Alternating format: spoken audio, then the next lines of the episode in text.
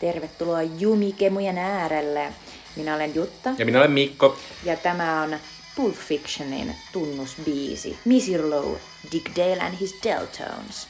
Eli tällä kertaa meillä on tässä vuosikymmen podcast-sarjassamme vuorossa vuosi 1994 ja meidän elokuvamme on tietysti Pulp Fiction. Musta on mahtavaa tuo kappale, kun ihan pari viikkoa sitten oli, kun Instagramissa kiertää näitä eri filtreitä, niin pari viikkoa sitten oli semmoinen Quentin Tarantino-filteri, jossa oli silleen, että kuvattiin vähän aikaa mustavalkoista juttua, ja sitten tuli, sit se niinku, kuvattiin videota, ja sitten se, sit se video niinku friisasi, ja siihen tuli, alkoi tämä musiikki, ja sitten tuli Directed by Quentin Tarantino. Ja se, mä tein sille sellaisia typerjuttuja, että mun koira juoksi, ja sitten siellä tuli Directed by Quentin Tarantino. Se oli tosi hauskoja.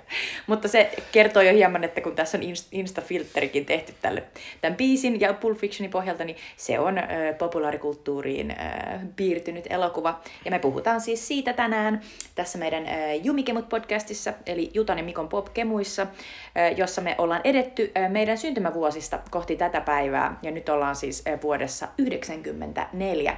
Ja tämä podcastin rakenne on aika yksinkertainen. Ensin puhutaan vähän ilmiöistä vuonna 1994 maailmalla ja Suomessa. Sen jälkeen puhutaan, mitä mm, musiikkia maailmalla ja Suomessa kuunneltiin, mitä elokuvia maailmalla ja Suomessa katseltiin. Puhutaan vähän Oscareista, koska ne on mulle ja Mikolle tärkeä asia. Ja sen jälkeen puhutaan sitten äh, Pulp Fictionista, eli zoomataan tähän Quentin Tarantinon loistokkaaseen elokuvaan, joka teki hänestä maailmankuulun Oscar-voittajan. Kyllä. Pitäisi sanoa yksi juttu, mikä liittyy parin jakson takaisin juttuun. Kävin katsomassa toisen kerran Tenetin. Ja tajusin sen nyt täydellisesti. Elikkä nyt, Aivan täydellisesti. Eli kaikki ne niin kuin ajan kääntämiset, niin ne on nyt sulla hallussa. Ne on. Se olisi ihan kuin olisi kattonut tavallaan, mm. ja se toimii ihan niin kuin Sä ymmärrät, vaan... miksi välillä niillä oli niin kuin ne maskit ja välillä ei. Ja... Kyllä, ja että miksi semmoinen Mä tekin, no ei, mä en ymmärtänyt yhtään enempää sitä nyt. Et yhtään en enempää. yhtään enempää. Toi on jotenkin niinku, toi tuntuu hassulta, koska ajattelin, että sä olisit edes niinku yhden asian no, en mä tiedä. enemmän. Okei, okay, siinä, siinä on se Tallinnan autokohtaus, niin mulla, mulla oli semmoinen fiilis, että ehkä nyt, ehkä. Ja sit kun sä tulit pois, sä olit silleen, ei, se meni. Niin, ei se ei, meni. Ei, ei, se, Mutta mä kiinnitin enemmän niihin musiikkeihin, jotka oli musta nyt paremmat ja hienommat. Ja mä selvästi huomasin sen, miten erosi näistä Hans Zimmerin musiikeista. Ihanaa. Että Eli Ludwig Göransson, nyt saat rakkautta täältä. Mm. Ja sitten toinen asia, jos haluaa käydä katsoa leffassa silleen, että turvavälit pysyy, eli ei välttämättä tarvitse käyttää maskia, niin kansi mennä katsomaan Tenettiä IMAXiin. Olin siellä minä ja kolme muuta ihmistä, että siellä Voi pystyy hengailemaan ihan rauhassa.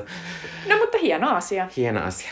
Äh, mutta, tota, mutta tästä vuodesta 2020, eli Tenetistä siirrytään sitten tuonne 94 vuoteen, äh, ja mä kerron nyt vähän 94 uutisista ja ilmiöistä. Äh, Suomessa saatiin uusi presidentti, kun Martti Ahtisaaresta tuli Suomen kymmenes presidentti voitti.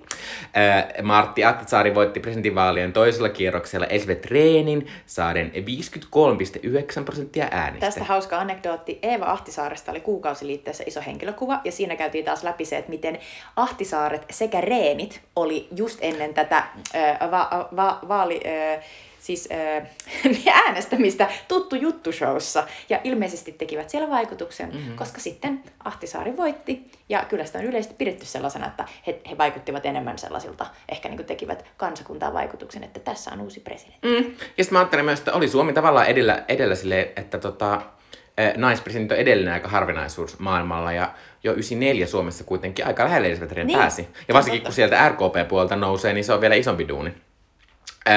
Sitten tuota, tuolla järjestettiin myös olympialaiset. Lillehammerissa Norjassa oli talviolympialaiset. Suomella ei mennyt ihan järkyttävän hyvin. Suomi saavutti kuusi mitalia, josta yksi oli hopea ja viisi pronssia. Tuo oli koko Suomen olympiahistoriassa vasta toinen vuosi, kun Suomi ei ollut saanut yhtään kultaa. Lillehammer. Häpeä. Sitten pari vähän surullista tapahtumaa. Nirvanan laulaja Kurt Cobain teki itsemurhan. Kurt Cobain on siis varmaan yksi tunnetuimmista rock-ihmisistä ja tämmöistä populaarikulttuurihahmoista vielä edelleen. Ja lisäksi oli tämmöinen todella traaginen F1-kisa, formula-kisa, jossa siis kaksi kuolemaan johtanutta korolla tapahtui. Roland Ratzenberger kuoli aika-ajojen aikana ja sitten tietysti tämä ehkä tunnetumpi, niin kolmenkertainen maailmanmestari Ayrton Senna kuoli sitten siellä itse kilpailussa ajettuaan johonkin valliin. Ja kannattaa katsoa tästä, jos, jos kiinnostaa. Itse en ole yhtään F-formula-fani, mutta rakastin tätä dokumenttielokuvaa Senna, jossa käydään läpi tämä, miten, minkä takia äh, Sennasta tuli, tuli tällainen kuolemaa uhmaava ajaja ja minkä takia sitten hän, hän lopulta ehkä sitten kuolikin tässä ajaessa. Mm. Hän uskoi olevansa voittamaton, Jumalan valitsema. Vau. Wow. Itse tuntui kohdallaan. Äh, tota, Rammstein-bändi Saksassa perustettiin ja tuolla Brittein saarella perustettiin Muse. Aika erityyppiset, on. mutta kuitenkin no, molemmat edelleen. Su- ne on molemmat Suomessa nähtävästi aika, aika menestyneet. Ja, ja vaikuttavat edelleen, Ja, ja käyvät, käyvät usein suomalaisilla festareilla. Mm. Äh, Sitten tämä on tämmöinen jännä asia. Mä oon jotenkin ajatellut, että tämä olisi jotenkin tullut myöhemmin, mutta tämä on hassu. Äh, vuonna 1994 eduskunta kiristi tupakkalakia niin, että tupakointi kiellettiin kaikissa julkisissa sisätiloissa, sisäjärjestettävissä yleistilaisuuksissa sekä työpaikkojen a- asiakastiloissa. Ja lisäksi tupakan ostoikärajaa nostettiin 18 vuoteen, aiemmin se oli 16 vuotta. Ja tota, nuuskan myynti myös kiellettiin. Mutta sitten se oli, tai jotenkin tää hassu jotenkin, että et, niinku 90-luvulla asti ne vaan sai niinku röökailla. Niin siis 16-vuotias on niinku, se on ihan lapsi. Hmm, niin.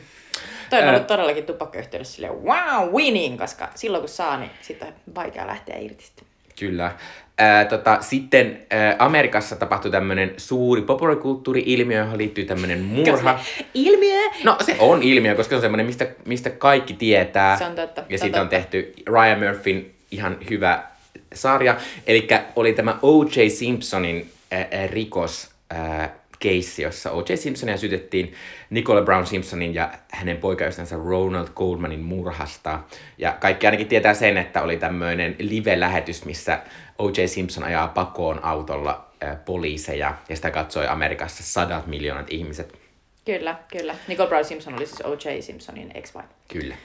Äh, lisäksi, äh, tämä on tämmöinen vähän, ehkä vähän randomimpi, mutta äh, junaliikenne alkoi tämän Englannin kanalin alettavassa eurotunnelissa. Mä oon laittanut tämän siksi tähän, että musta se on jotenkin edelleen friikki ajatus, että junalla mennään meren ali. Musta se on niin kummallista. Se on totta. Jos mä muistan lapsena tai tälleen nuorena, kun mä kuulin, mä olin silleen, eikö se ole vähän pelottavaa? Niinpä sille, että mitä jos se niinku jotenkin romahtaa? Niin sit siellä ollaan 20 minuuttia siellä. Mm. Tulee vähän sellainen, että sähköt menee pois, happi loppuu, Niin. sinne jäätiin. Mutta toisaalta semmoista ne ju- suunnittelee tyyliin Tallinnan ja Helsingin välille, että Se on totta. Aiheesta se hieno elokuva, se Hollywood-leffa, missä Sylvester Stallone jää sinne jonnekin tota, Los Angelesin tunneliin. Ja sitten siinä on myös Viggo Mortensen, joka, joka tekee kaikkea tyhmää ja kuolee sitten sellaisella matkalla, kun se yrittää päästä pois sieltä. oho. Spoiler alert. Ö, et tuo vuosi oli myös aika klassinen televisiovuosi. Silloin alkoi moni, moni aika klassinen sarja. Ö, Friendit, tämä komediaklassikko, joka edelleen on kummallisen suosittu. Teho-osasto, eli ER, Hei. josta saatiin ainakin George Clooney. Kyllä. Ja ERstä pitäisi puhua enemmän.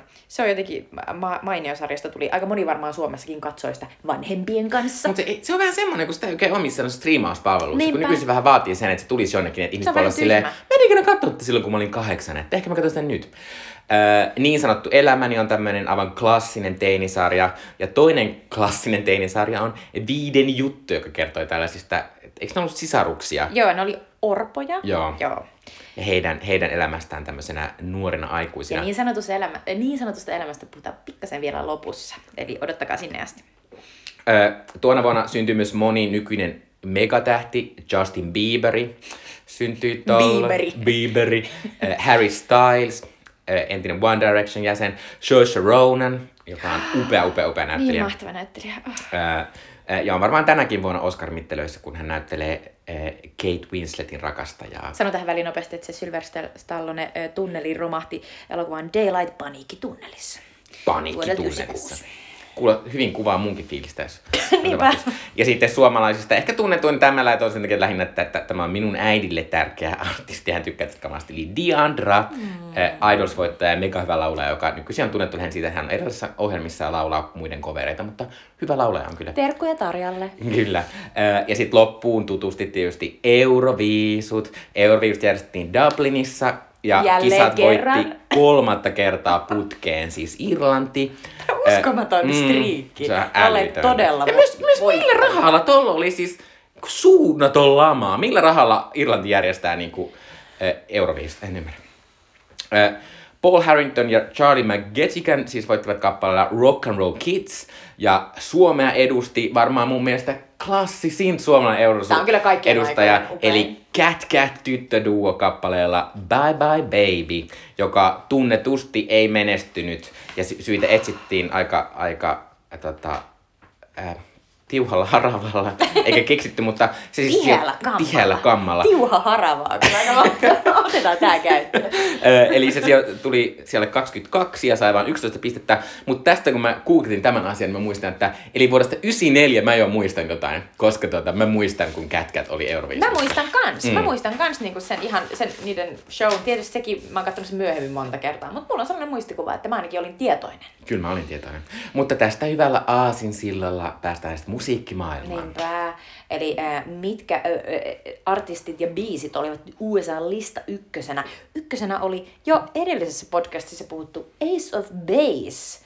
Ja se oli kyllä niin kuin, voin jo paljastaa, että se oli myös Suomessa lista ykkönen. Ihan maailmanlaajuisesti The Sign, eli mm. tämä biisi. I saw the sign and it opened up my eyes, I saw the sign. Ja di di di di di di. Siis tosi yksinkertainen. Joo. niin Go. Ruotsi. Niinpä. Ää, muita tässä tota, listalla niin meillä oli ää, aika paljon tällaisia voimakkaita naisartisteja, upeita hoilaajia. Celine Dion, The Power of Love oli ää, listan ää, numerolla neljä. Vitosena heti Mariah Careyn Hero. Sitten on Lisa Loeb Nine Stories. Tästä Mikko sanoi, että Lisa Loeb on kova laulaja. Häntä en juurikaan muista. Mutta häneltä Stay, I Missed You. Ja sitten numerolla seitsemän Tony Braxton. Breathe Again. Tony Mutta- Braxtonin kaikki muistaa varmaan Suomessa ainakin, jotka ovat ö, 80-luvulla syntyneet, niin tota, kouludiskoista Unbreak My Unbreak Heart. My Heart. Äh, Mutta haluan kiinnittää huomioon tuohon, katso ketä ovat kasina tuolla listalla, tämmönen trio miehiä. Hetkinen, Brian Adams, Rod Stewart ja Sting!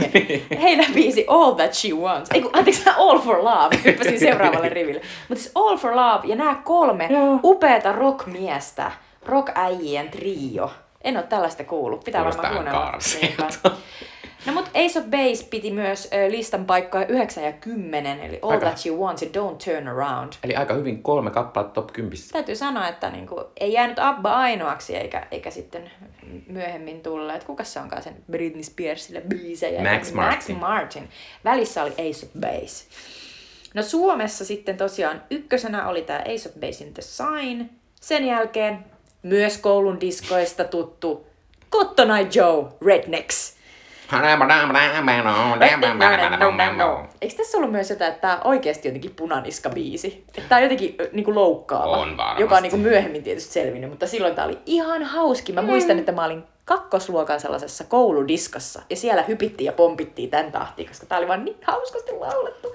Ja sitten kolmosena, kolmosena Suomen listalla oli Taikapeilin jos sulla on toinen, koko kaupunki tietää se mua ennen. Mulla oli Taikapeilin levy.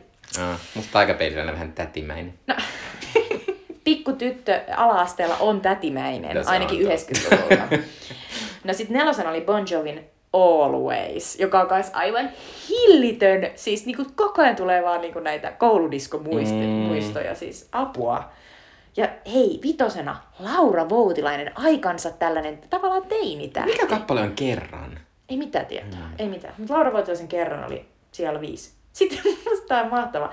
Heikki Hela, jonka useimmat ehkä muistaa, jos muistaa ollenkaan, niin kummelista. Niin hän oli listan siellä kuusi. Uneton yö. Ja itse asiassa nyt muistan, että kummelissa oli sellainen, Heikki Hela laulaa tämän. Kum- Kummelissa oli 90-luvulla sellaisia, joka jaksossa aina joku musiikkivieras. Niin yhden kerran Heikki Hela lauloi tämän siellä. Aa. Ja sitten siihen oli tehty joku sellainen sketsi, missä tyyliin Heikki Hela ajaa taksia ja sitten se aina ottaa kyytiin jonkun hassun kummelihahmon, joita Heikki Silvennoina ja Timo Kahilainen esittää. Mut oliks tollon siis niinku, äh, siis kummeli käynnissä? Joo, joo. Oli Eli oli. käytännössä siis... Kummelihan on alkanut joku, 93. joku ihminen on voinut olla tolleen tavallaan varteen otettava, koska eihän tää mikään huumorikappale. Ei, tää on ihan Niin. sellainen niinku, Että sä voit tehdä tuosta varten otettavaa hidas tan- sellainen. äh, iskelmusiikkia Niinpä. ja sitten olla niinku tommonen aika, aika, vill, aika sen villissä komediasarjassa. Niinpä. Pakko mainita täältä Suomen listalta kaksi suomalaista artistia numerolla seitsemän. Samuli Edelman, Sinä olet aurinko. Oi, ihana Hemuli Saadelman. Mahtava. Ja siellä ysi. I. Karjalainen yhteinen. Ville ja Lupine ja... Kyllä, siis selkeästi tässä on aika vahvasti tämän, tämän vuoden niin kuin kaikki biisit pyörii päässä. No Ville Lupinen on kyllä hyvä kappale, pakko Ja hei, pakko sanoa vielä, että kymppinä on jos muistatte, Seven Seconds, Se on niin Jussu cool. Nur ja Nene Cherry. Mä muistan vielä, Nene Cherry oli sellainen, joka näki niin Music Televisionilla joskus niin sen nimen, niin sitten oli silleen, että vitsi miten hieno. Ja, se, sen, ja sen myös semmonen veli tuli kuuluisa. Eagle Eye Cherry. Kyllä, stay tonight. ja, oh my god. No niin, eteenpäin. Siirrytään elokuviin. Mikko. Maailmalla katsotuin elokuva oli Disneyn Leijona kuningas, ö, joka tienasi yli 750 miljoonaa dollaria. Ö, ja Leijona kuningas on siis tietysti yksi näistä Disneyn isoimmista klassikkoelokuvista varmaan nykyisin. Toisena oli tuon vuoden Oscar mega menestyjä Steven Spielbergin, ei Steven Spielberg, Robert Zemeckis äh, Forrest Gump, joka tienasi myös melkein 700 miljoonaa, mikä Eli- kuulostaa Eli vähän älyttömältä. tyhmä amerikkalainen mies, joka, joka kompastelee halki Amerikan historian. Kyllä. Äh, kolmosena on True Lies. Onko True Lies se joku Ben Stiller-asia? Ei, True Lies on mega hauska Arnold Schwarzenegger, Jamie Lee Curtis, sellainen tota, vakoiluagenttikomedia.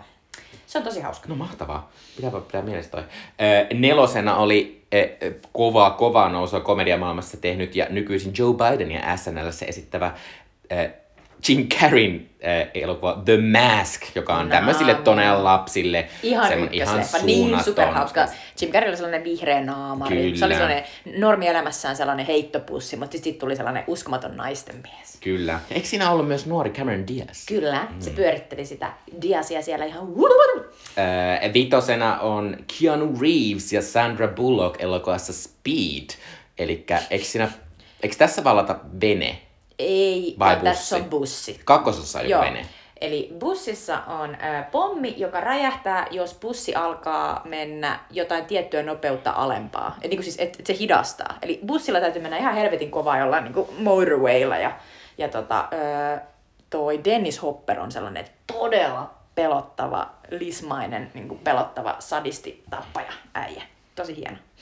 Äh, kutosena on Kiviset ja Soraset elokuvan live-versio. Mä muistan, mä näin tätä monta kertaa, mä muistan, mä muistan sen, että tässä on Halle Berry semmoisena seksikkäänä sihteerinä. Joka on sellainen vähän pahis, mutta muuttuu Kyllä, hyvisten mm, puolelle. mm. Ja myös tässä on pahiksena Kyle McLachlan. Oh god. On, se on ihana. Se käyttää Halle Berryä sellaisena sugarbaittina. Ja äh, muistan aina, että Fred Flintstone esittää John Goodman, josta pidin hirveästi pienenä, koska mielestäni hän oli aivan isäni näköinen. Samoin Mikko Kivinen oli mielestäni pienenä isäni näköinen. Tykkäsit myös Mikko Kivisestä? Kyllä, Mikko Kivinen oli myös kiva. I saw a pattern there.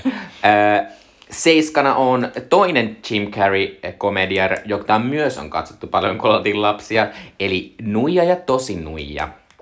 En aio katsoa sitä ikinä kyllä enää, mutta tota, silloin se nauratti. kakkahuumoria. Mhm. Äh, Kahdeksantena on tämmönen brittiromanttisen komedian klassikko Neljät häät ja hautajaiset. Vai neljät häät ja yhdet hautajaiset? Neljät häät ja yhdet hautajaiset. Ja tämä elokuva ö, käytännössä aloitti tämän tällaisen ö, ihanien romkomien ö, niin kuin kavalkaadin brittien saareelta. Mm. Ja tämä on myös Hugh Grantin ö, starter-elokuva. Eli tämän jälkeen Hugh Grantista tuli iso tähti. Ah, okei. Okay. Yhdeksäntenä on Interview with the Vampire, jossa siis Brad Pitt ja Tom Cruise näyttelevät vampyyreitä. Mukana myös Anthony Hopkins sekä lapsi Kirsten Dunst, Kyllä. joka näyttelee ihan todella pelottavan hienosti vampyyriä. Ja pitää sanoa, että minä lainasin tämän tuossa kesällä kirjastosta ja ajattelin, että minä tulen rakastamaan tätä ja minusta tämmöinen hirveätä paskaa. Äh, Olen elikkä- niin pettynyt, koska jos Mikko olisi rakastanut tätä, niin sitten me, sitten me todellakin oltaisiin katsottu se. Kyllä. Äh, ja kymmentenä on Clear and Present Danger elokuva, josta en ollut ikinä kuullut aikaisemmin, mutta joka... Sanoa, että ei sano mitään Josta googletin, niin se on tämmöinen Tom Clancy-filmatisointi ja sen päässä on Harrison Ford, eli se oli tämän vuoden Harrison Ford elokuva, Aivan. totta. jota silloin harrastettiin. Eli check that box. Kyllä. Äh, Suomessa lista näytti aika monelta osin samalta. Suomessa katsottu elokuva oli Forrest Gump. Äh, kakkosena oli Leijona kuningas. Kolmosena oli edellisen vuoden Oscar-voittaja Schindlerin lista. Äh, nelosena oli tietysti, kun Suomessa ollaan, mies ja alaston ase 33 ja yksi kolmasosa. Muistan, että tämä oli muun muassa Kouvolassa alasteella asuessani kouvolalaisen kaverini Suvi Seppälän isän yksi lempielokuva, jota hän katsoi joltain, joltain ihan niin kuin ostetulta VHS. Ja varmaan aika monen isällempi elokuva, pakko myöntää. Äh, vitosena kivit soraset, kutosena tosi valheita, seiskana Mrs. Doubtfire, kahdeksantena häät ja yhdet hautajaiset, yhdeksäntenä tämmönen vähän arthouse-valinta, eli äh, kolme väriä, sininen, ja voitko sinä sanoa tuon ohjaajan nimen? Krzysztof äh, Kieslowski. Kyllä. Äh, Se on muuten mahtavaa, että Kieslowskin elokuva on ollut yhdeksännessä katsotuin. No, kun se on mahtavaa, kun näissä Suomen listoissa aina välillä on sit silleen, niin täällä oli selvästi myös tosi vahva semmonen niin art house-leffa meininki, koska muistan, aina että- top 10 on joku sellainen niin Siis kyllä tämä oli ihan selvästi sellainen, että et, et, et, tota, munkin elämään tämä elo, elokuva kuului. E, ja ja niin kun, ei, ei meillä oltu mitenkään ihan mega, mega niin kuin hienostelevia tässä elokuvan saralla, mutta sininen kyllä oli meilläkin katsonnassa. Ja yhden asian nostan vielä ihan top 10 ei päässyt, mutta tämän jakson teema-elokuva oli Pulp Fiction, oli Suomessa 11 katsotuin elokuva, mikä on ihan todella merkittävää, koska Tämä elokuva tuli siis Suomessa ensi iltaan 23.12. Eli se on viikossa tienannut ton ää, katsojamäärän, minkä tota, ainakin ton meidän tiedon mukaan, mä en tiedä onko tässä virhe, mutta tota, toisaalta miksi olisi, koska Oscar siis oli tolloin, mutta Hmm. Eli 127 000 Kyllä, ihmistä mikä olisi nähnyt sen hieno. Suomessa siis viikossa. Mutta pitää sanoa, että tämä oli taas sellainen vuosi, että ei kyllä suomalaisia leffoja tässä top 10 näkynyt. No eipä näkynyt, eli uunot ja vääpelikörmyt jäivät nyt sitten sinä vuonna tekemättä. Kyllä. Mikä se on se Timo Koivusalon? Öö, Pekko Aikamies. Pekko Aikamies. Jep. Kaikki Eli pitivät lomavuoden. Kyllä. Äh, mutta sitten äh, vielä Oskareista. Juu, Oscar juonsi tuona vuonna, eli vuonna 1995, koska ne jaetaan aina seuraavan vuoden, vuoden talvella, niin David Letterman, joka on tällainen kuuluisa eh, tota, talk show host, joka on jäänyt jo eläkkeelle vuosia sitten. Mutta Letterman veti siis nämä Oscarit, joissa Forrest Gump niitti Oscar pystejä sekä ehdokkuuksia. Se sai eniten ehdokkuuksia, yhteensä 13. Se oli eniten sitten vuoden 66, jolloin äh, Kuka pelkää Virginia Woolfia oli, oli saanut, oliko saanut 13. Mm, kyllä. Ja tota, tähän väliin pienet silpit kaikkien aikojen eniten ehdokkuuksia, eli 14 ovat keränneet All About Eve vuodelta 50, Titanic vuodelta 97 ja La La Land vuodelta 2016. Ja joo, 14 ehdokkuutta, koska mä muistan aina, että ö, sormusten, Taru Sormusten herrasta kuninkaan paluu sai tosi monta, mutta oliko se 13? Se taisi Ehkä. olla ehkä 13, Joo, että se ei koska- päässyt tähän Joo. kategoriaan.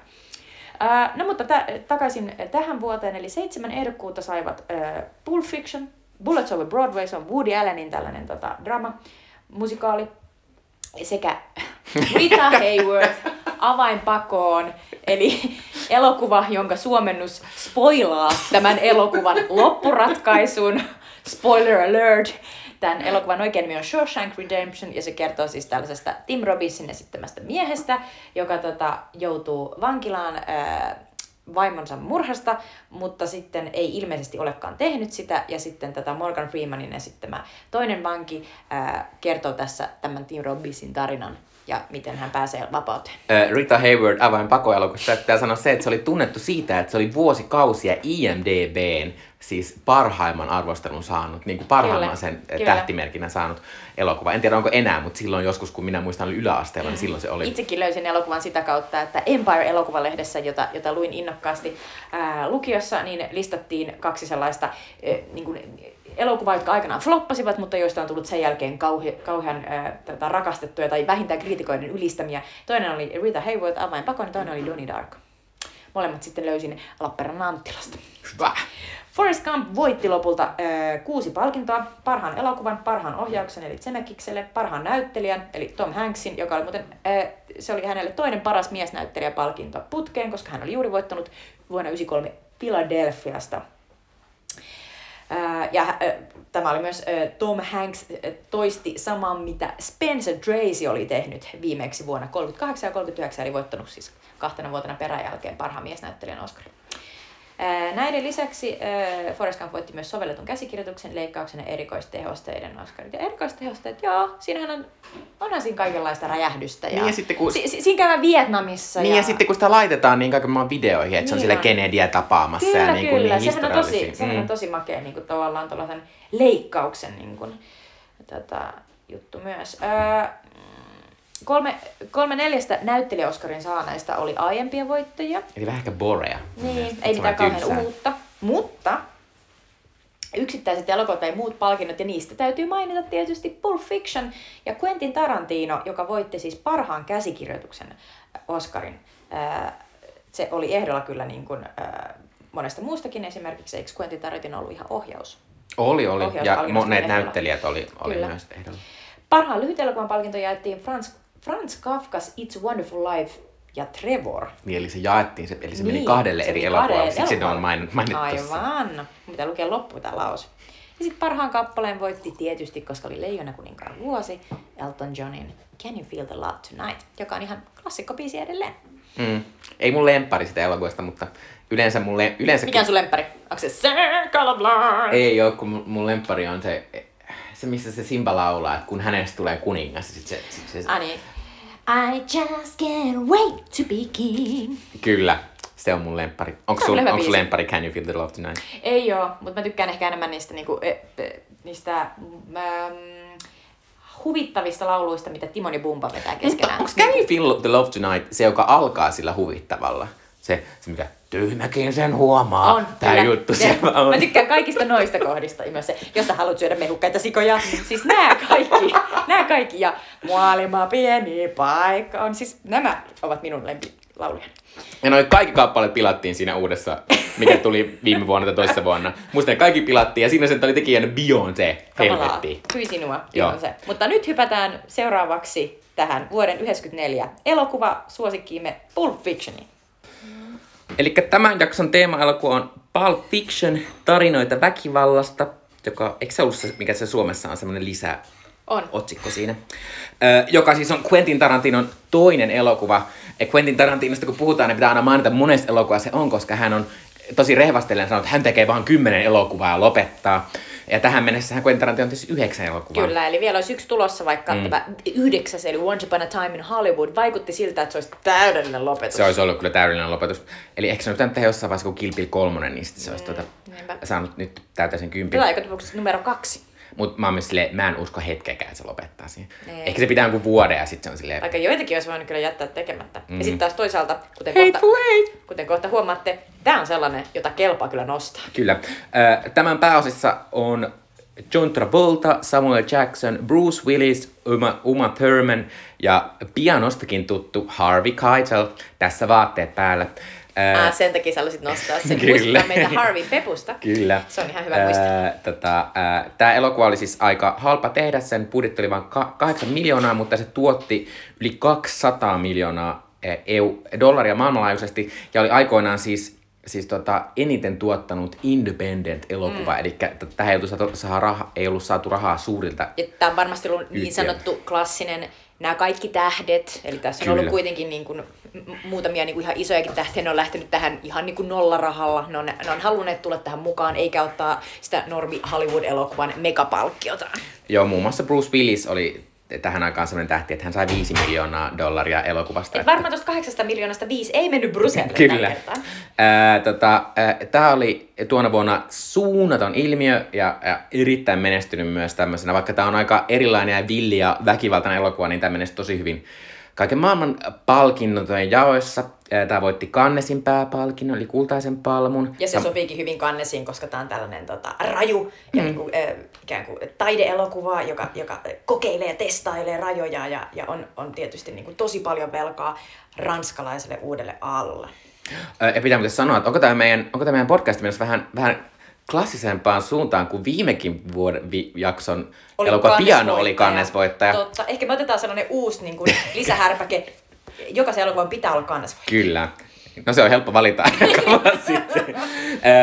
Ja kuten äsken Jutta kertoi, niin tämä elokuva sai seitsemän Oscarin ja yhden voiton, eli paras käsikirjoitus. Ja pa- paras käsikirjoitus on vähän se, se on se, se Quentin Tarantinon kohtalo, että hän on aika monta kertaa Mm. ehdolla ehdolla myös ohjauksesta. Tänäkin vuonna oli, mutta, tai viime vuonna, tänä vuonna. Mutta hei, korjaappa vielä, jos on väärässä, mutta siis tämän elokuvan tarinat, niin nehän oli tota Ro- Roger Averin ja, ja tota Quentin Tarantinon yhdessä tekemiä, niin saiko Averikin tästä?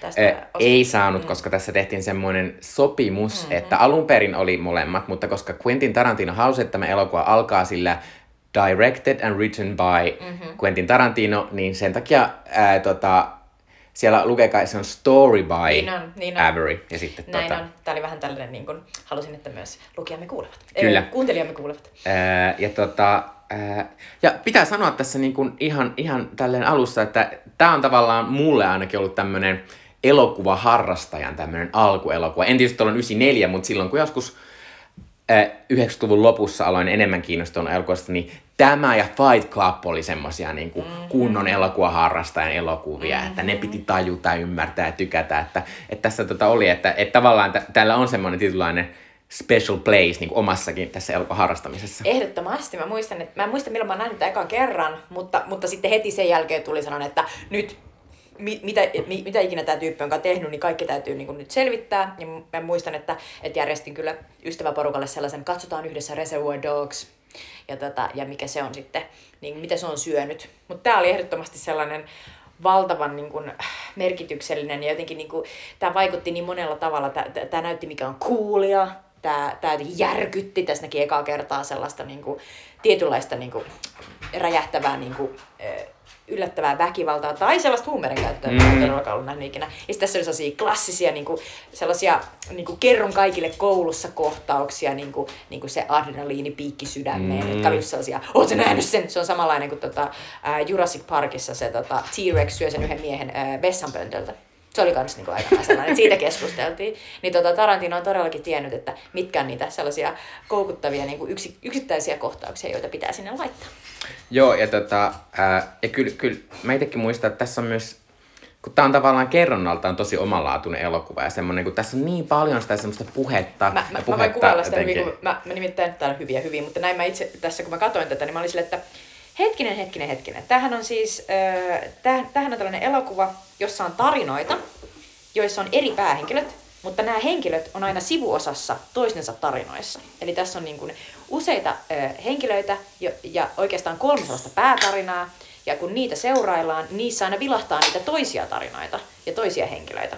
Se on jotenkin hauskaa, koska heti tässä alussa esimerkiksi äh, Vincent, Vincent Vega, eli John Travoltan esittämä tällainen Hitman, ja sitten Samuel L. Jacksonin esittämä Jules, niin ne käy sellaisten tota, jätkien kämpillä vähän uhkailemassa ja ampumassa ihmisiä. Mutta matkalla sinne ne keskustelee paitsi mäkkäriruoasta Euroopassa, ja, ja mikä on Quarter Pounderin tota, äh, nimi eurooppalaisessa äh, mäkkärissä, niin ne Royal with cheese. Royal with cheese. Niin ne Onko oikeasti? Tota, äh, en mä tiedä. Mä en ole käynyt ikinä Ranskassa mäkkärissä. Le Big Mac varmaan on mm. totta. Mutta ne keskustelee siis äh, tästä pomonsa vaimosta, Mia Wallaceista, joka, joka tämän John Travoltan esittämän Vincent Vegan pitää, pitää jossain tulevaisuudessa viedä, viedä niin viettämään iltaa ja pitämään kivaa ja, tota, ja sitten myöhemmin tämä tulee tapahtumaan. Mutta siis tässä tavallaan esitellään jo tämä Mia Wallace eli Uma Thurmanin hahmo ennen kuin hänestä sitten oikeastaan kuullaan mitään tai edes nähdään. Joo, mun lempi, lempijuttu tässä on semmoinen, kun Bruce Willisin, tässä on siis yksi, yksi osuus, kertoo Bruce Willisin semmoista nyrkkeilijästä, joka tota, hänen pitää huijata, niin hänen olisi pitänyt huijata... Tota... Hän, hän, on, hän on sopinut sopumatsin mm, ja kyllä. hänen pitäisi niin kuin, ö, lentää kanveesiin tietyssä vaiheessa ottelua, mutta hän huijaakin sitä rikollispomo, joka, joka niinku luuli, että hän on, hän on nyt suostunut tähän sopumatsiin ja ottaa rahat, mutta ei meekään silloin. Tai, tai itse asiassa mä en ole varma, että huijaako se vai, vai tappaako se vahingossa sen. Kun mulla jotenkin vähän, jää vähän sellainen fiilis, kun se on vähän silleen, silleen oh my god, että, niinku, että, että huijaako se tavallaan, no, mutta että onko se vahinko. Mutta kuitenkin. Tämä voi olla miten vaan. Mutta siis, mutta siinä, kun tämä Bruce osuus alkaa, niin tässä on mahtavaa, kun ne, ne tota, se Samuel Jackson ja John Travolta kävelee sen sisään semmoisissa naurettavissa teepaita ja sortsikompoissa, ja sitten tyyppi on silleen, mitä teille tapahtuu? Ja sitten silleen, älä kysy. Älä kysy. Niin sitten tulee sellainen olo, että mm. mutta kyllä me tiedetään että lopussa. Ja myöhemmin se kerrotaan, niin. niin kuin tapahtuukin. Mm.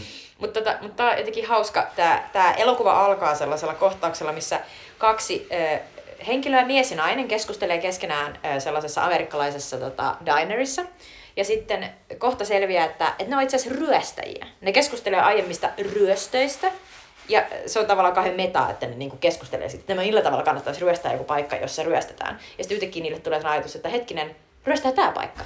Ja, ja sitten ne niinku tavallaan lähtee siihen mukaan. Ja sitten mun mielestä Tarantinolle tyypillisesti se nainen on jotenkin sellainen söpö ja vähän pihalla ja vähän sellainen viaton.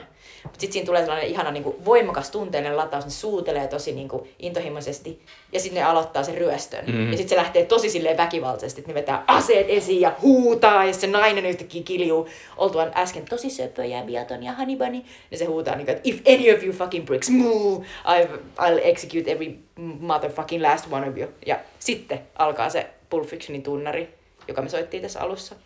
Niin tää on niin sellainen lentävä lähtö, että muistan, että se, niinku, se löi niinku, tavallaan ilmat pihalle ja antoi sellaisen fiiliksen, että Siis tällainenko tämä elokuva on? Että tässä ensin niinku on hirveästi tunnetta ja lempeyttä ja hellyyttä ja sitten tulee ihan saatanan pelottava niinku huuto ja räyhäys ja aseita. Ja semmonenhan tää on. Niin sellainen se on. Että siinä on ihan täydellinen niinku kuva siitä, Niin, ja myös sitä, että heittelee se tunnelma sille aika niinku vahvasti. Kyllä, Että, että et se pitää sut varpailla. Mm. Ja se on kauhean jännittävä kokemus, että sä et ikin tiedä, että mitä seuraavaksi tapahtuu. mm, äh, mutta tota, äh, tää on myös hauska, hauskaa tälle, mulla oli siis joku varmaan 5-6 vuotta sitten, kun mä oon nähnyt tämän viimeksi, mulla oli aika pitkä aika.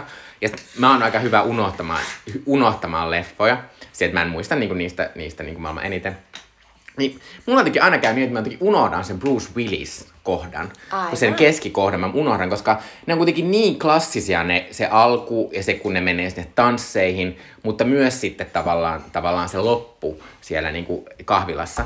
Ja sitten se, kun ne ampuu vahingossa sitten niiden kaveria päähän ja sitten niiden auto menee pilalle, niin sit tota, niin, niin, niin, niin se, on, se on vähän hassua, että on vaikka, vaikka sit nyt mä olin ihan silleen, koska Bruce Willis on tässä niin kuuma. siis, se on kyllä hämmentävän, jotenkin si- sitä kuvataan kyllä todella silleen, niin kuin, että, että se Bruce Willisin tota, mm, arkki, se tarina, mikä hänestä kerrotaan, niin hän on niin kuin tällainen, niin kuin lähtökohtaisesti hän on tällainen nyrkkeilijä ja usein niin kuin Hollywoodin niin kuin tällaisissa elokuvissa nyrkkeilijät on ollut sellaisia altavastaajia, tai niin kuin elokuvahistoriassa. Ne on ollut sellaisia ö, niin kuin alemmasta luokasta tulevia köyhiä, joille ei ollut tavallaan mitään muuta mahdollisuutta edetä elämässä, ja sitten ne joutuu ottamaan turpaa, ja elämä on kauhean kivuliasta, ja, ja, niin kuin, ja, ja koko ajan ollaan kuoleman vaarassa.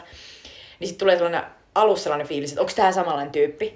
Mutta, mutta sitten jotenkin se, se, miten se tota, Bruce Willis esittää sitä butchia, niin se on jotenkin niin silleen, se, se maskuliinisuus on sellaista niinku at ease. Että se on sellainen, niinku, mä, mä, niinku, mä oon omissa housuissani niinku tosi rentona, jotenkin kaikki, kaikki maailma on niinku mua varten ja tavallaan mikään ei niinku hä- hämmästytä sitä. Ja, Joo, se ja, on tosi upea se tunnelma siinä, kun tää, tavallaan se sen tarina alkaa sitä, että se kar- karkaa sieltä ottelusta, minkä se on niinku voittanut vahingossa Niinpä. tai tahallaan. Ja sitten se menee semmoiseen taksiin, jossa on randomisti semmoinen joku Etelä-Amerikasta tuleva joku semmoinen tota, taksikuski nainen. Ja sitten ne vähän flirttailee ja juttelee.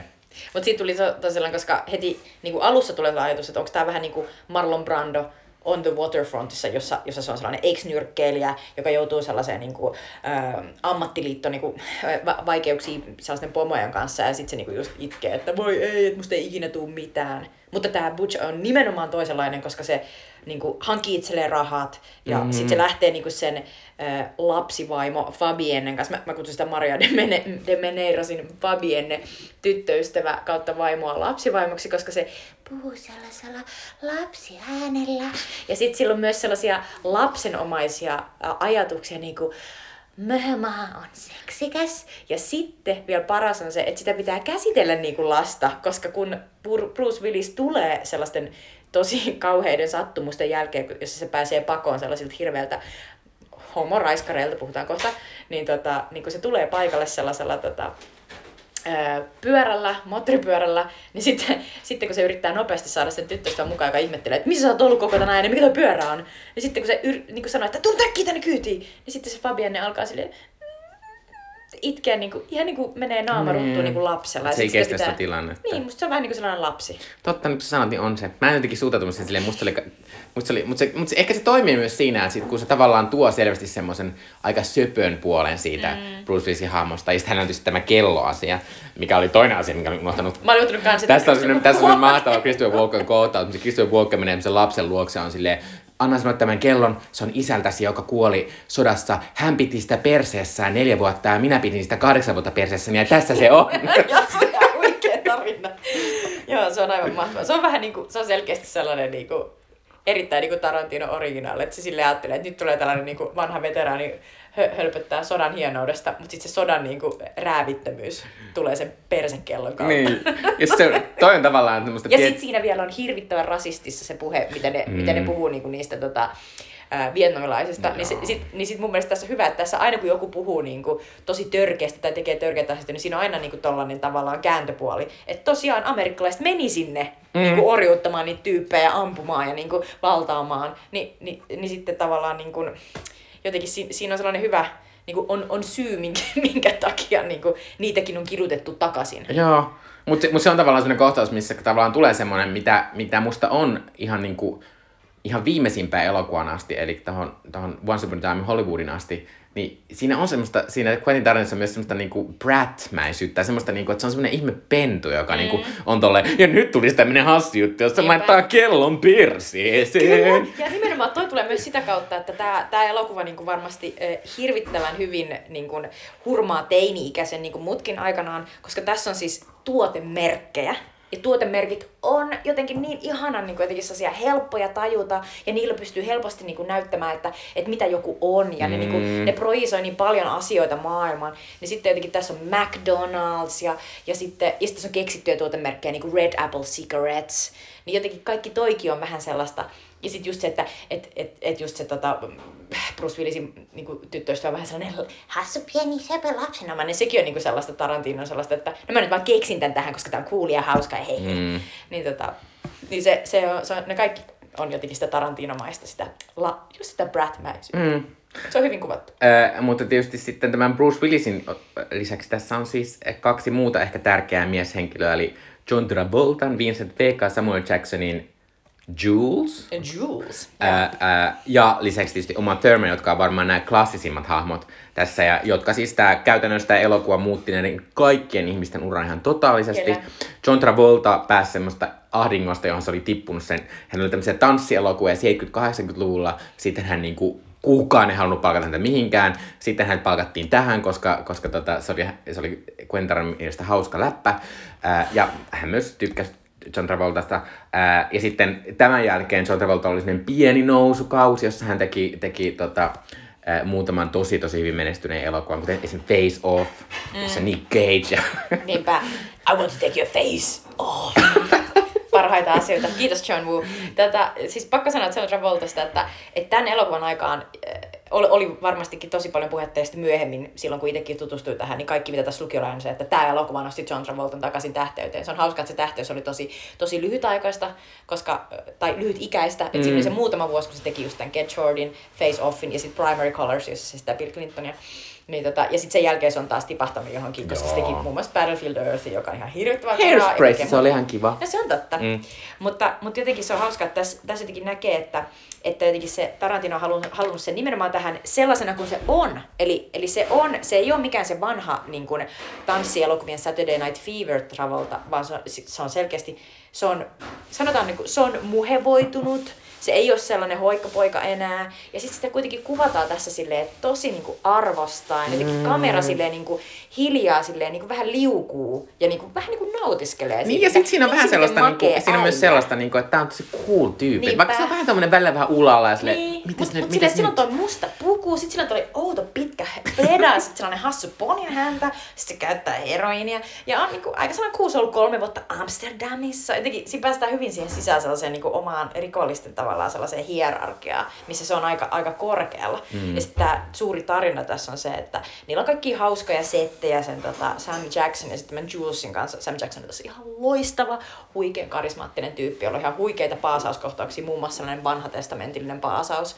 joka on musta hauska, koska Tarantino on keksinyt jonkun toisen äijän, jolta löytyy vielä kovemmat läpät vanhan testamentin miehiltä.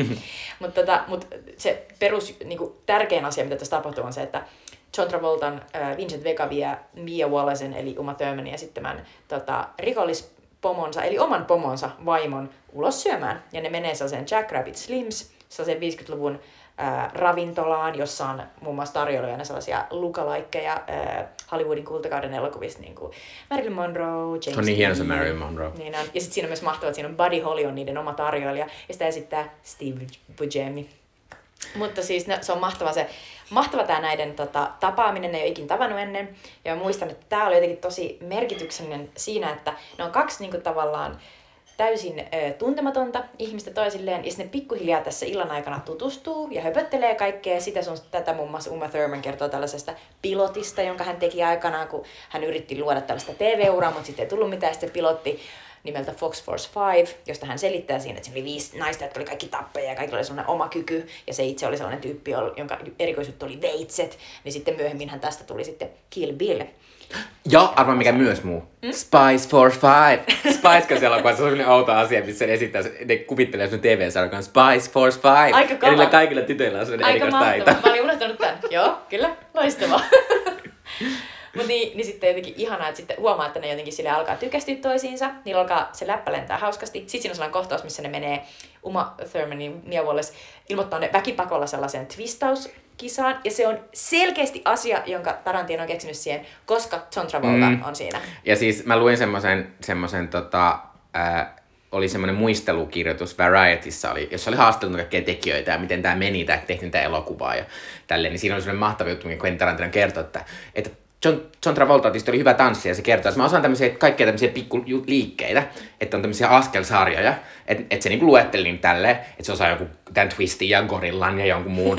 ja sitten, tota, ja sitten sit se opetti ne sille, sille tota, Uma Thurmanille ja sitten tämä juttu meni niin, että, että toi, toi, toi, toi äh, Quentin Tarantino piteli sitä kameraa, ja sitten vaan huuteli se silleen, twist! Ja sitten taas sitä twistia, ja sitten gorilla! Ja sitten vaan sitä gorillaa. Ja niin silleen, että se meni noin, että se, se oli tollanen se on ihan, hauska tila, tilanne. Se on mahtava se kohtaus. Ja se on tietysti sellainen klassinen, niin missä niin kuin, tavallaan äh, ihmiset rentoutuu, ja sitten kun ne on yhdessä tehnyt jotain jännittävää, sitten ne vielä voittaa sen, mm. niin se, on, se on vähän niin kuin noissa treffeillä, ja sitten ne tosiaan päätyy sitten sinne Mia kotiin, joka on tietysti sen äh, Vincent Vegan äh, pomon koti ja sitten siellä tapahtuu ikävä, ikävä tota, väärinymmärrys, eli öö, mä luulen, että Uma Thurman ja sitten Mia Wallace luulee heroiinipussukkaa. Se luulee ehkä, että se on kokainia, tai se Joo, luulee, että se on jotain niin kuin vähän... Mitä ei, tahansa, ei, mitä niin voi laittaa nenään. Joo, niin sitten, sitten se onnistuu tota, ottamaan yliannostuksen ja on kuolemankielissä. Ja sitten John Travoltan täytyy pelastaa se ajamalla sen dealerin luo, Erik Stoltzin ja Rosana Argetin kämppään, joka on ihan mahtava paikka myös. Jotenkin niin Joo. niin sellaisia aitoja, vitun outoja, heboja, ja jotka syö se... jotain niinku Fruit Loops-muroja keskellä yötä. Ja se on niin mahtavaa se semmoinen koko siirtymä, se, että siirrytään siltä tosi coolista tanssiaismesta paikasta, missä se Uma Thurmanin Mia on niin kuin maailman kuulein muija. Ja sitten yhtäkkiä on tämmöisen random dealerin kotona, joka on siellä niin kylpytakissa koko ajan. Silleen, Kyllä. Älä tuosta, älä tuosta tänne. Mä syön tätä Fruit Loopsia ja katsotaan random mustavalkoista elokuvaa. Se olisi niin mahtavaa, kun Mia Wallace, se on niin tyylikäs. Siis mm. se on pukeutunut sellaiseen valkoiseen niin kuin miesten paitaan, mutta se tuntuu, että se on, niin kuin, se on jotenkin niin kuin ommeltu tyköistyväksi. Että se onkin kuitenkin silleen, se paljastaa sen niin kuin hoikan vartalon niin kuin uuman ja kaikkea. Ja sitten sillä on sellaiset mustat, upeat pikkasen liian lyhyet tota, housut. Jotka, si- jotka levenee vähän alaspäin. Jep, ja sitten sillä on sellainen niinku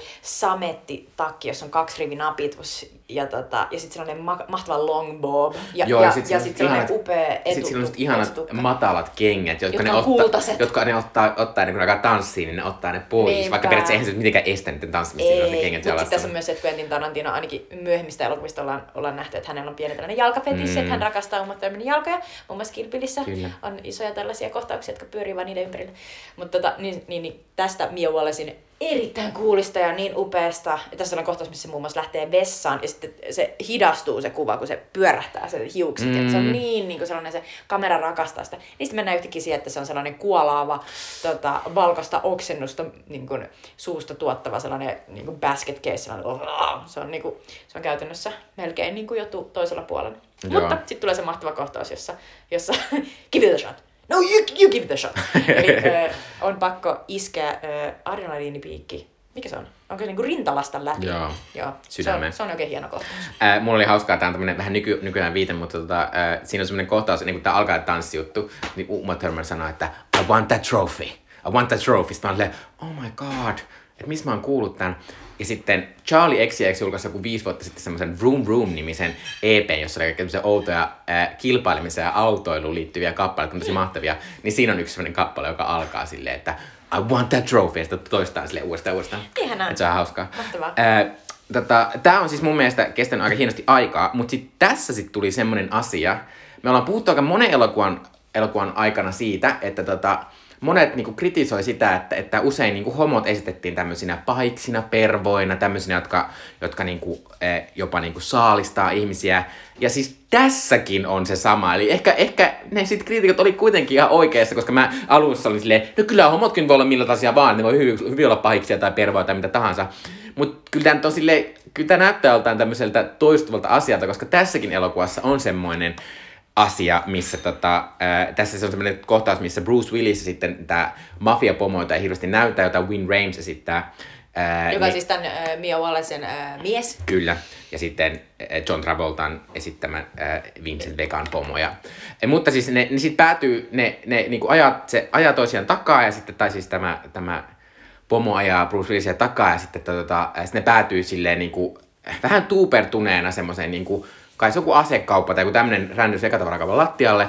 Ja sitten siellä semmonen, semmonen mies soittaa semmoiselle toiselle miehelle, hei, että mulla olisi kaksi täällä. Ja sitten ne viedään semmoiseen kellariin ja sitten niinku, sit se toinen niinku raiskataan siellä silleen niinku, ää, ää, tota, ää, niin kuin siis, siis ana, analin kautta. Eli ää, niin tota, niin, niin, niin, niin, tavallaan tässä tuli semmoinen, että nyt, nyt se iski mulla, niin kuin, että selvästi tuossa 98-luvun vaihteessa niin oli semmoinen trope, jossa homoja kuvattiin silleen, että ne on mm. tuollaisia niinku sairata paskoja. Niin. Siis jotenkin, ta- se, jotenkin hulluja. On se, on, on se niinku, tai siis tässä niin kuitenkin käy. Mm. Että niinku, ja sitten se on niinku, mä mietin, että okei, tässä tulee sellainen olo, että et, et Tarantino haluaa myös näyttää, että, että hei, tää on Amerikka. Että mm. ne menee sisään johonkin niinku musiikki, stereovälinekauppaan, ja, ja siellä voi milloin tahansa olla jotain Mansonin perhe, punaniskoja, sadisti, homo, raiskaajia. Mm. Tietysti niin kuin Once Upon a Time in Hollywoodissa tulee sitten lopulta niin kuin se Mansonin perhe, mutta niin kuin just se, että, että on ihan todella outo paikka, missä voi tapahtua mitä tahansa kauheata väkivaltaa. Mutta onhan se niin kuin silleen,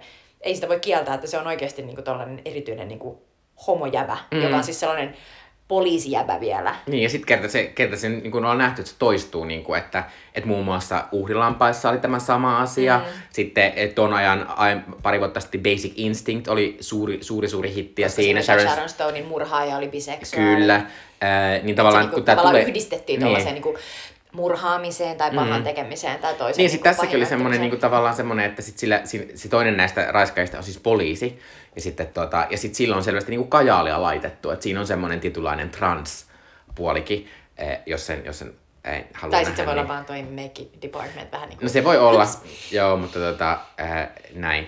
Mutta siis se on, se on tavallaan semmoinen mm. yksi asia, mikä tässä... Tota, mutta sitten mä niinku ajattelin myös sitä silleen, että et sekin saattaisi olla myös sitä semmoista tiet, tietynmaista semmoista, semmoista pentumaisuutta, mitä, että se on vaan Quentin Tarantinon mielestä jotenkin niinku hauska randomia tai jotenkin silleen. Joo, ja sitten mä voin kuvitella, että se, se ei myöskään niinku ole mitenkään kauhean, kauhean tota herkistynyt mm. välttämättä. Mm. Niinku silleen, että jo, jo, jota, joku voisi nähdä sen silleen niinku just sellaisena, että ah, tässä nyt niinku jotenkin jälleen kerran niinku osoitetaan, että minä olen jotenkin kuulun tällaiseen sairaaseen mm. porukkaan. Äh, onko sulla vielä joku asia, jota haluaisit nostaa tästä elokuvasta, koska mä haluaisin jutella vielä parista muusta asiasta, jotka tähän liittyy tähän elokuvaan ylipäänsä. Ei, voidaan jutella suoraan. Äh, no en, et, ensimmäinen asia on tämä, että, että äh, tämä siis elokuvan tuotti Miramax, joka siis on tämän Harvey Weinsteinin, ää, joka siis, jota, josta nykyisin emme enää hirveän hyvällä fiiliksellä puhu, koska, koska hän oli erittäin merkittävä henkilö tässä Me Too kampanjan niin kuin al- alussa ja hänestä paljastui, että hän on käyttänyt hyväkseen erittäin monia Hän on ollut tällainen naisia. Tota, Sexual predator. Niin. Sexual predator raiskaaja. Mm.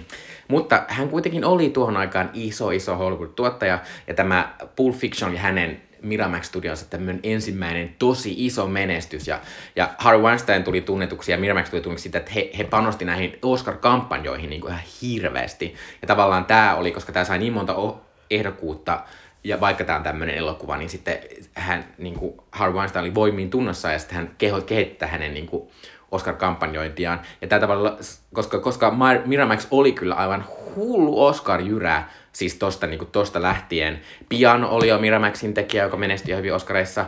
Sitten Pulp Fictionin jälkeen tuli englantilainen potilas, joka muutaman vuoden päästä on ihan suunnaton Oscar-menestyjä. Shakespeare in Love. Shakespeare in Love on aivan uskomaton. Ja siinä mä muistan erittäin hyvin, että kun Gwyneth Paltrow äh, piti Oscar-puhetta, niin se todellakin niin kuin kyynelehtien kiitti Harvey. Mm. Ja tästä tuli sitten loppujen lopuksi niin kuin tässä vuosien saatossa sellainen vitsi, missä on se, että muista kiittää agenttiasi Jumalaa ja Harvey Weinsteinia. Mm, kyllä. Äh, sitten tota, Chicago Chicago oli ihan muutaman vuoden Shakespearein jälkeen. Sekin oli Miramaxin King's Speech, joka on edelleen mulle aivan käsittämätön asia, miten se ikinä voittaa parhaan elokuvan Oscarin. Ja sitten tietysti, Ar- sit tietysti Artist, jonka me kaikki muistamme. Todella oh, hyvä. Jean Dujardin. niin. Mutta mut, siis mut, uskomaton mut, ranskalainen elokuva, mustavalkoinen mm. elokuva, mykkäelokuva. Joo, mutta tavallaan tämä on silleen, tämä kuvaa sitä, että miten niinku, tämä aloitti myös muutakin kuin tämän tämmöisen indie-elokuva ehkä tämmöisen pienen, pienen niin kuin boomin Hollywoodissa, mutta myös silleen, että aloitti tämmöisen suunnaton Oscar. Oscar-ilmiön. Ja voi, voidaan aina sanoa, että, että oli Weinstein tehnyt mitä tahansa niin kuin kauheata, mitä se on tehnyt, ja hän on saanut tuomiotakin, niin hän on myös Tarantinon ää, niin kuin mm. takana. Mm. Et, et, että niin kuin tavallaan se luettakoon hänen edukseen. Joo, ja sitten pitää sanoa tästä Miramaxin, Miramaxin toiminnasta siitä, että että nykyisinhän Oscari, Oscarita voitetaan nimenomaan tuolla kampanjoinnilla. Ja se on todella brutaalia ja todella kallista. Ja se on kyllä jotenkin surkeata, koska sitten on mm. myös silleen, että jos on joku todella hyvä elokuva, mutta sattuu vaan tietämään, että tämä jengi ei, ei varmastikaan lähde kampanjoimaan, niin on silleen, että ei muuten tuu Oscareitakaan. Mm, se on mm. selvä juttu.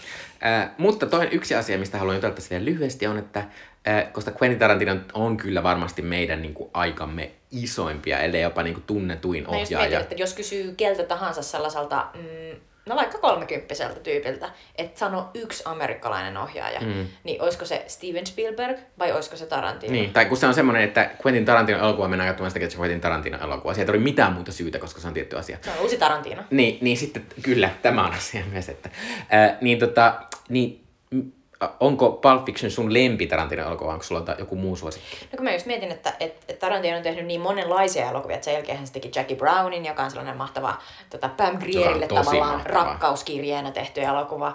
Upea. Sitten se teki Kill Billit, jotka oli niinku kauhean tärkeitä silloin niinku lukioaikana. Kasi kun mä olin sen ikäinen jo, että leffa jo pääsi. Niin, sen. kyllä. Ja, tota, ja näin poispäin se on tehnyt kaikenlaisia, ihan niinku, vaikka Django Unchained, joka oli ihan, ihan hauska jotenkin niinku, tota, tällainen etelävaltiomeininki. Mikä Mutta se, silti... Mikä se oli se elokuva, mikä oli se semmoinen lyhyt kauhuelokuva, joka kertoi sen, jossa, jossa tota... Puhutte siitä Double Billista, jossa oli, jossa oli kaksi. Toinen oli se, missä oli Kurt Russell ja sitten tota... Niin se oli sit Tarantino. Naisia, ja, ja, ja, sitten, ja sitten oli tota, ton Robert Rodriguezin Planet Terror. Joo. Se taisi olla. Mä tykkäsin sitä kyllä, se Quentin Tarantino siitä, siitä. Niin mäkin tykkäsin. Se on tosi hieno. Mutta tota, mut oikeesti tää on mun lempielokuva Tarantinolta. Et nyt kun tämän näki, niin oli silleen, että tämä on niin tyylikäs. Ää, tässä on otettu oikealla tavalla sieltä niin kuin eurooppalaisesta taideelokuvasta vaikutteita. Tässä on hirvittävän mahtavia yksityiskohtia lähtien niin kuin siitä, että, että kun Vincent Vega saapuu sinne Mia Wallacein kämpille, niin siellä on niin kuin Mia Wallacein tekemä sellainen lappu seinässä. Sitä kuvataan, niin sitten Uma Thurmanin ääni lukee sen ääneen sen. Niin jotenkin tuli silleen, että kaikki pienet asiat on Joo, tässä, tässä niin on semmoinen ihana semmoinen, missä se Mia Wallace sanoo, että don't be, ja sitten se tekee sen neljä, ja sitten siihen muistan, piirtyy se, se neljä. Tollaset asiat on niin ihania tässä, jotenkin niinku, ja myös, myös dialogipätkät, niinku just, just Zed's Dead Baby ja kaikki tällaiset, niin jotenkin niinku, tää on kestänyt aikaa, jos unohdetaan sen tota, homoraiskari, niin, tota, niin kaikki muu tässä on niinku, ja tavallaan sekin on aikansa kuva, mm. mutta mut, niin jotenkin tää voisi musta tuntuu, että tämä jää elämään. Että et monet ni, muut niistä, niin ne on ollut ehkä enemmän sellaisia niin kuin tavallaan tietyssä ajassa, ja just tietystä genrestä niin kuin ammentavia vähän, vähän turhankin paljon. Että vaikka Kill Bill, niin se on hirveästi velkaa vaikka jollekin niin kuin japanilaisille mm, niin kuin, mm. tie, tietynlaisille sellaisille mättöleffoille. Mutta tässä niin kuin se ei ole niin selkeää, että mikä se on niin kuin se yksittäinen niin kuin esimerkki. Et siellä on tosi vahvasti se Godard ja Truffaut, mutta, mutta tietenkin tämä on oma, oma niin kuin yhdistelmänsä. Ja tää on, tässä on niin ihania jotenkin niin kuin tuokiokuvia niiden tiettyjen näyttelijöiden kanssa. Ja ne ei ole, musta tuntuu, että ne ei ole ikinä ollut parempia. Niin tämä on jotenkin upea. Mikä, on, onks, miten tämä menee sun Quentin Tarantino hyllyyn?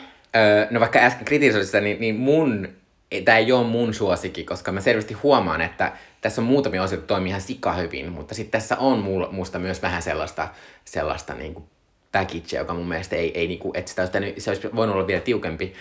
Ää, mutta tota, ää, siis mähän tykkään itse sitten kuitenkin siis Kill Billeistä, koska, koska musta niissä tässä on semmoista niinku, se on vaan niin hauskaa. Se se katsoo sitä sen Uma Thurmanin sitä seikkailua, jos kohtaa niitä eri tyyppejä. Ja... Se Kill Bill 2 uudestaan? Äh, oon kattonut. Joo. Ja, Et se toimii vielä? Joo, kyllä se mun mielestä toimii. Mutta kyllä se ykkönen on, koska se on niin upea se Tokio-asia. Se on niin hemmetin mahtavaa, että mä niinku rakastan sitä. Se on hauskaa, mutta se oli erittäin hauska. Joo, ja sitten Lucy Liu on siinä niin upea, mä kestää. Ja Daryl Hannah on niinku siinä koko... Oh my god. Se on muuten sellainen ja, asia, mikä taas Quentin Tarantino nosti. Joo, ja sitten kun, ja sit kun mä oon semmonen niinku, mä oon semmonen, että mä aina lämpeen, jossa on niin naishahmoja ja siinä niitä riittää. Niin Kill Bill on mulle. Ja Kill Bill on myös semmonen, että se oli myös semmonen, että se alkoi olla silloin, kun alkoi olla omaa rahaa ja käydä elokuvissa. Muistan, että Kill Bill 2 oli tyyli eka elokuva, jos mun katsottiin silleen, onko sulla henkkarit, koska se oli K-18-leffa, mm-hmm. kun se on niin verinen.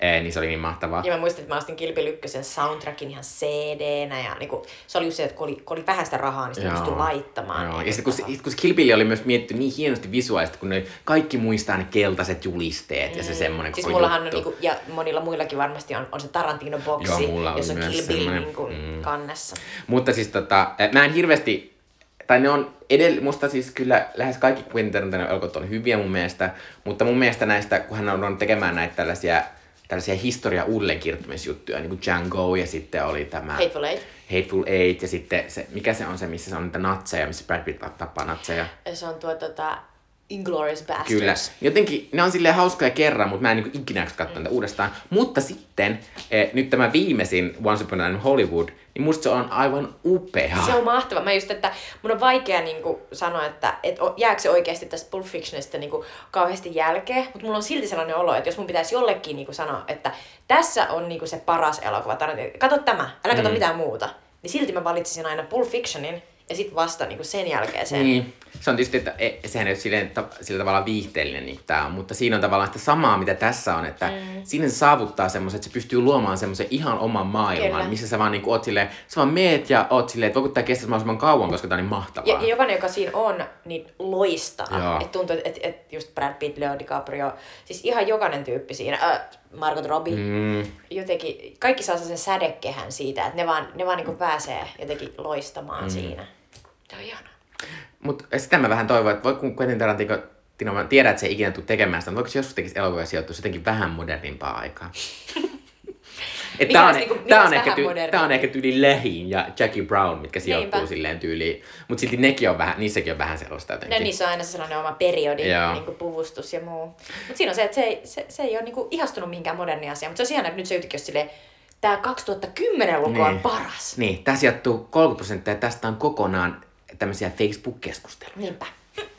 Ää, tota, mutta siinä ää, ehkä Tarantino ja Pulp Fiction. Hmm. Ää, tässä loppuun yleensä ollaan kerrottu meidän tavallaan meille tärkeimmät asiat tuolta vuodelta, eli vuodelta 94. Jutta voi aloittaa. Mikä sun lempiasia vuodelta 94 on? No se on alussa jo mainittu TV-sarja Niin sanottu elämäni, eli My So-Called Life. Winnie Holtzmanin tällainen ihana 15-vuotiaasta Angela Chaseista ja hänen ystävistään, rakastumisistaan, vanhemmistaan kertova elokuva, äh, sarja, jossa on pääosassa toi ihana, ihana, äh, nyt tuli ihan täys tenkkapo. Oh my god. Apua. Mulla ei tapahtunut kauhean usein näin, mutta en, nyt mäkään muista. Mulla käy usein näin, että jos ollutkin mulle tulee tenkkapaa, niin mä en pysty niinku siihen. siihen tota- siis, tota... Tämä on siis henkilö, joka, joka oli mun muoti-ikoni siis niinku heti viidenneltä luokalta eteenpäin, kun mä Romeo ja Julia. Niinpä. Isä... Claire Danes. Claire Danes. yes. huh. Niin Claire Danes on aivan mahtava. Tässä, on, t- t- tässä, tässä kohdataan kaikki niin sen esiteiniyden ja teini-iän niin haasteet lähtien, lähtien niin kuin, äh, finneistä ja päätyen siihen, että sä oot rakastunut oikeasti koulun söpöimpään, oudoimpaan, niin kuin kuuleimpaan jätkään, eli Jordan Catalanaan, jota esittää tässä nuori Jared Leto.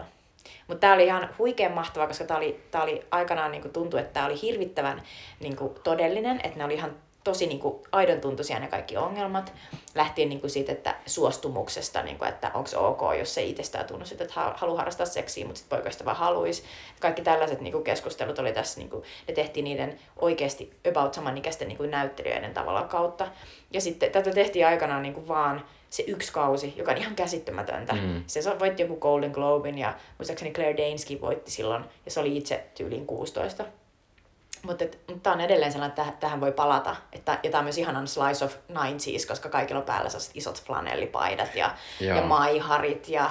Mä muistan, mä oon katsonut tämän, eloku- tämän siis sarjan joskus niinku ihan, joskus Muistin silloin, kun oli Netflix tuli, mm. mutta sitten kaikilla oli semmoinen ihme kuin appi tietokoneella, jolla semmoinen sovellus tietokoneella, jonka kautta katsoa Amerikan Netflixiä. Joo, niin silloin, mä, silloin, kun tämä oli tämä aika, niin silloin mä katsoin ekan kerran. Ja tämä oli ihan mieletön. Tosin mä en melkein ikinä annattele anteeksi sitä, että se nosti Charleton kuuluusten, koska niin. mä inhoan Charleton. Mä taas rakastin sitä niin paljon. No se on kyllä siinä Mutta se on niin paras kiva. asia myös, että Claire Danesin, sillä hahmolla Angela Chaseillä, niin silloin paras ystävä on sellainen Rayanne, joka on vähän sellainen boozy chick. Mutta sitten sillä on paras, toinen paras ystävä on Ricky äh, Vasquez, joka on sellainen homopoika. Hmm. Ja sitten mä olin ihan silleen, että oh my god, niin että et on niin monenlaisia tyyppejä maailmassa. Ja täällä ollaan. Kyllä. Äh, mun ehkä tärkein asia on tämmöinen nykyisin aika kiistelty ja ei ehkä niin hyvin, hyvän, hyvin aikaa kestänyt, mutta silti Eli Friendit. Mä olen kova sitcomien kuluttaja ja mä oon katsonut Friendien tietyt kaudet tosi tosi monta kertaa. Mä en lähes ikinä katso ekaa kautta, enkä kausia 9 ja 10, mutta ne välikaudet on musta tosi mahtavia. Äh, mun mielestä tää loistaa siinä, kun mä puhuin pari jaksoa sitten äh, Frasierista, mm-hmm. kun Frasier on ihmistä käsikirjoitettu, niin äh, Friendien juttu on se, että ne on todella hyviä komedianäyttelijöitä ne kaikki.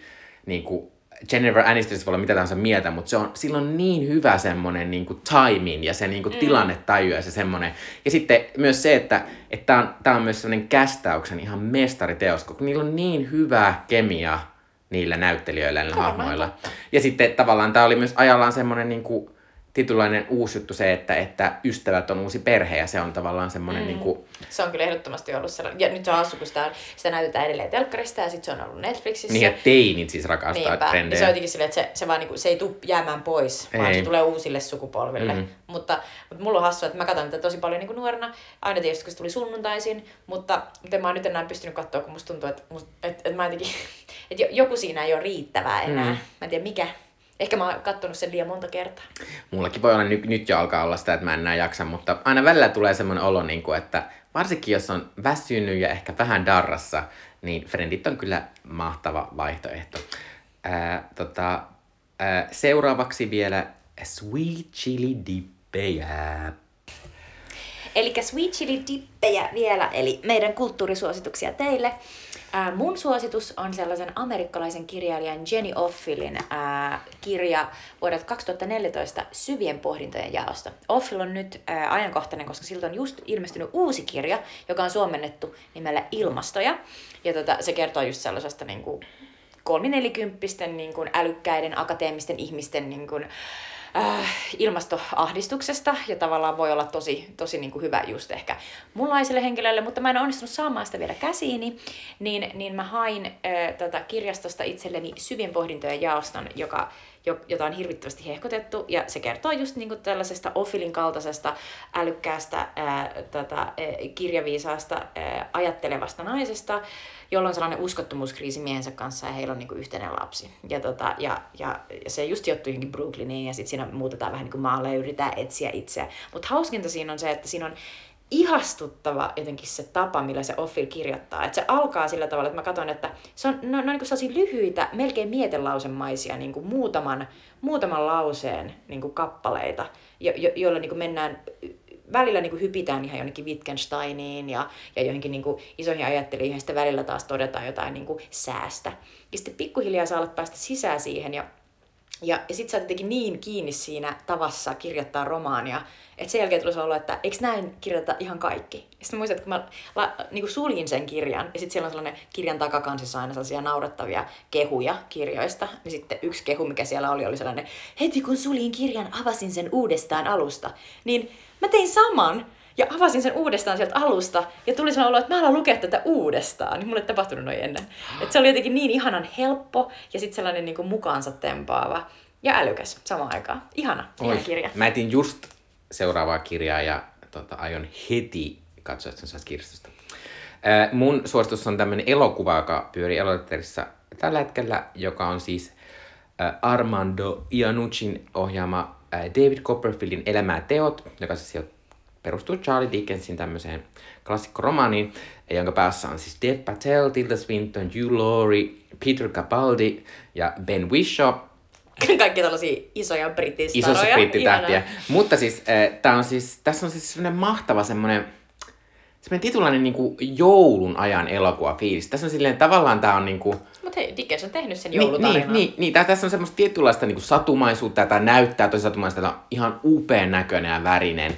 Ja sitten tuota, ja sit kun tässä on, tämä kulkee vähän silleen, niin kuin kerrotaan niin kuin joku yksi tarina ja sitten se etenee ja sitten tulee toinen, että tavallaan tämän Davidin niin kuin, tämän elämää katsotaan Äh, niin se on jotenkin tosi, tosi, tosi, tosi kiva tunnelma siinä, mutta ehkä tästä tekee mielenkiintoisimman tästä elokuvassa.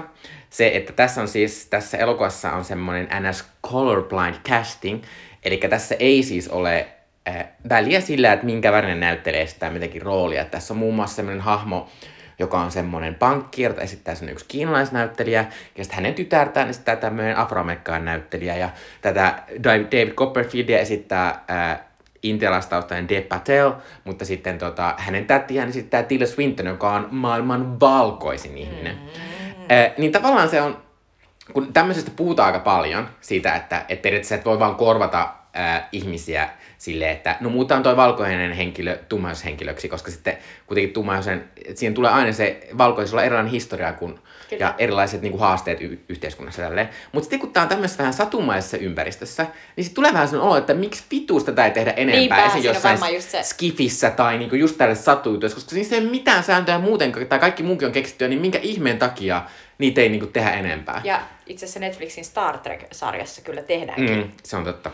Ää, tota, ää, mutta siis joo, ja, ja tämä oli musta tosi tosi kiva ja tämä yllätti minut tosi iloisesti, koska ää, siis Ian Nucci oli aiemmin tehnyt Death of Stalin elokuva, joka oli Suomessa tämmöinen pieni komedia indie-hitti. Ja hän on myös Veepin tekijä, Aa. joka on niin kuin maailman mahtavin ja hauskin asia. Kyllä. Äh, mutta siis mä en lämmennyt Death of Stalin, se oli vähän liian semmoista vanhojen miesten huumoria, jolle mä en lämpeä. mutta tä- tää oli kiva ja Death Patel on tässä ihan mahtava.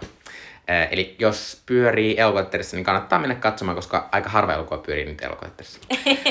Ouch. tota, tota, seuraavalla kerralla matku olemme jo 90-luvun puolessa välissä. Äh, ja 95. silloin äh, katsomme elokuvan 007 Golden Eye, eli kultainen silmä. Eli viimeinkin hyppäämme tähän Suomessa niin suosittuun James Bond-sarjaan. Golden Eye siis on elokuva, joka, jossa tuli ensimmäistä kertaa uusi Bond, eli Pierce Brosnan. Tämä on Mikon suosikkeja kyllä. Kyllä, ää, ja tota, ää, Golden Eye, kuten näköjään kaikki muutkin Bond-elokuvat löytyy Viaplaysta ainakin. Katselkaapa siis etukäteen, niin pääsette hyvin mukaan. Ja tervetuloa mukaan ensi kerralla. Jep, moi moi! Moi moi!